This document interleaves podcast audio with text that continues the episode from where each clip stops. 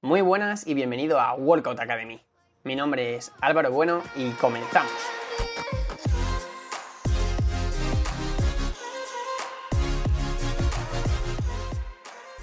Muy buenas de nuevo y bienvenido a este nuevo episodio de Workout Academy. En el día de hoy vamos a tratar un concepto que yo creo que a primera vista parece bastante simple, pero que si nos ponemos a indagar un poquito más sobre este tema vamos a descubrir seguramente cosas nuevas que desconocíamos y que hacen de este tema tratar algo más complejo y vamos a tratar de ampliar un poco nuestra visión que tenemos en torno al balance calórico.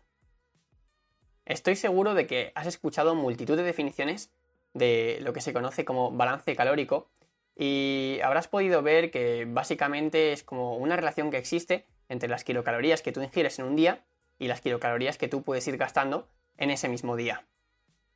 La verdad es que esta afirmación es completamente correcta, pero seguramente de la sensación, como ya he dicho antes, de que es un proceso simple y vamos un poco a desmenuzar todas las cosas que hay que tener en cuenta para poder entender al completo eh, lo que significaría para nosotros el balance calórico.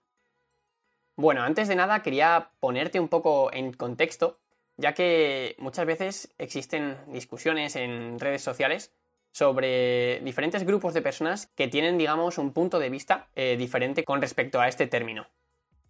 Podríamos decir que existen dos tipos de personas dentro del mundillo, digamos, fitness, que cada una defiende una visión completamente diferente de lo que es el balance calórico. Por un lado tendríamos las personas que dicen que el balance calórico es simplemente la resta entre las kilocalorías que tú puedes ingerir en un día y las kilocalorías que gastas. Sin embargo, tenemos a otro grupo de personas que dice que en realidad lo que te va a hacer ganar o perder peso no va a ser tanto la cantidad de kilocalorías que tú estés ingiriendo en un día, sino que nos tenemos que fijar y tiene más importancia los carbohidratos que componen esta ingesta de calorías para nosotros y que eso, dependiendo de si son unos macronutrientes u otros, tendrá unos, unas consecuencias o unos efectos diferentes. En resumen, podríamos decir que el primer grupo cree que el balance energético es simplemente la resta entre las kilocalorías que gastas y las kilocalorías que tú consumes y por otro lado tenemos un segundo grupo que cree que en realidad lo que te hace engordar o perder peso va a ser el tipo de comida que comas y no tanto la cantidad de ella. Así que ahora que ya tenemos más o menos claro las dos corrientes que podemos encontrar por las redes, vamos a intentar crear una visión basada en lo objetivo y qué podemos sacar de cada una de esas visiones, para posteriormente sacar una conclusión. Por tanto, el objetivo de este capítulo no es posicionarnos al lado de un grupo u otro, sino sacar unas conclusiones propias y poder razonarlas. Entender todo este tipo de cosas para mí es verdaderamente importante porque a nivel global, como sociedad, venimos arrastrando una serie de creencias negativas conforme a lo que supone para nosotros la comida o la forma de alimentarnos, ya que seguramente estés de acuerdo conmigo con que antiguamente siempre que se hablaba de las grasas se veían como algo que es directamente negativo para nuestro organismo y que lo único que traía consigo era consecuencias negativas. Últimamente, esta mala fama se ha trasladado un poco de lo que serían las grasas a los carbohidratos y ahora parece como que cualquier comida que tenga muchos carbohidratos o la ingesta excesiva de carbohidratos puede ser dañina o algo así. Y déjame decirte que esto para nada es así. Es decir, un alimento en sí nunca va a ser malo para el organismo y todo dependerá de la cantidad o el contexto en el que nosotros consumamos e-, ese tipo de alimentos.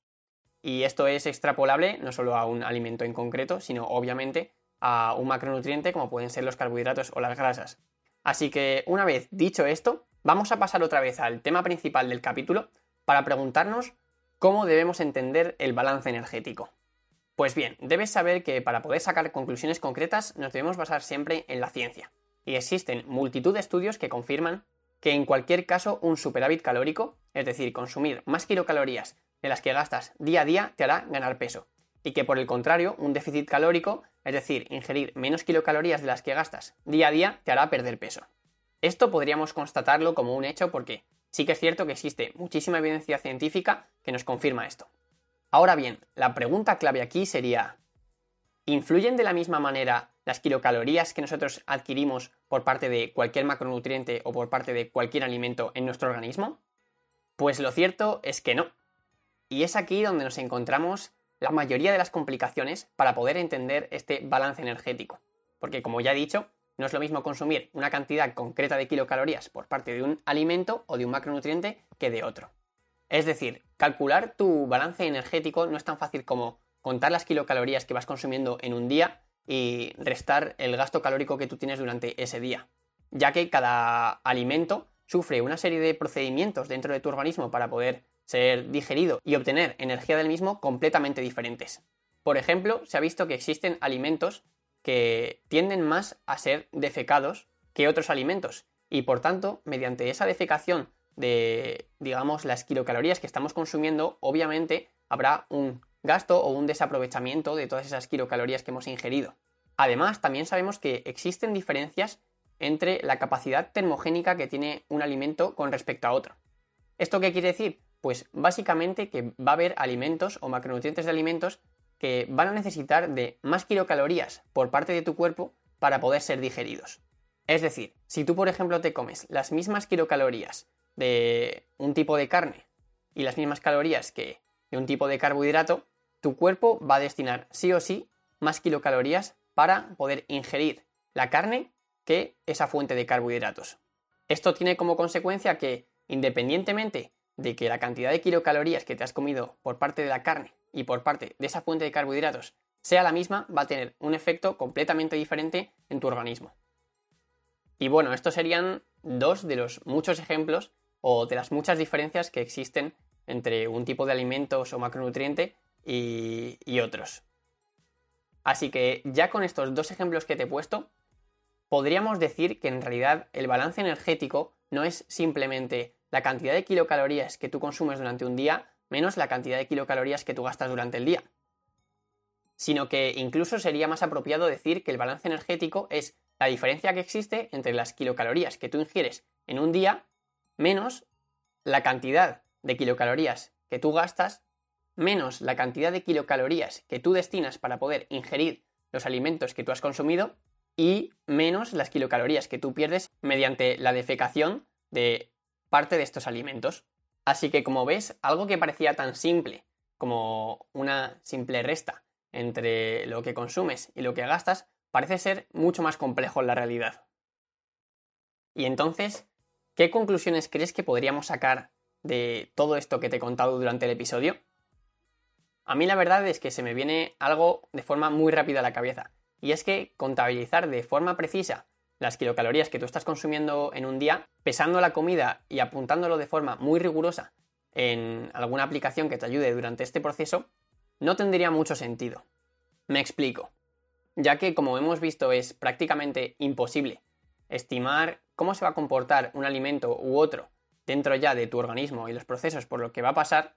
en realidad el número exacto de kilocalorías que tú estás calculando seguramente no sea el acertado pero tampoco quiero que me malinterpretes. Es decir, no digo que el hecho de contar kilocalorías para lograr tus objetivos esté mal, ya que en realidad las kilocalorías serían como la única herramienta que nosotros tenemos para cuantificar la cantidad de alimentos o la cantidad de macronutrientes que estamos ingiriendo. Lo único que te digo es que no te tienes que romper la cabeza a la hora de calcular cuántas kilocalorías exactamente has consumido en un día concreto. Y bueno, con esto ya terminamos el episodio. La verdad es que este tipo de temas a mí me parecen particularmente interesantes y creo que tienen una aplicabilidad muy, muy marcada para seguramente muchísimas personas. Así que espero que hayas disfrutado escuchando este episodio, que puedas poner en práctica todo lo que hemos venido hablando y que puedas compartir este episodio a todas aquellas personas que crees que podría venirle bien escuchar todo lo que tú has escuchado ahora mismo. Así que ya sabes, si quieres adquirir aún más información sobre entrenamiento y nutrición, no dudes en seguirme en Instagram como Abueno Workout o consultar mi página web en alvarobuenoworkout.com. Además, como siempre digo, me encantaría si pudieses darme un poco de feedback de cómo has visto este episodio en concreto a través de Instagram o a través del correo para poder seguir mejorando y hacer de este proyecto algo de calidad a largo plazo. Así que ya para terminar, muchísimas gracias por estar ahí escuchando y nos vemos en el próximo.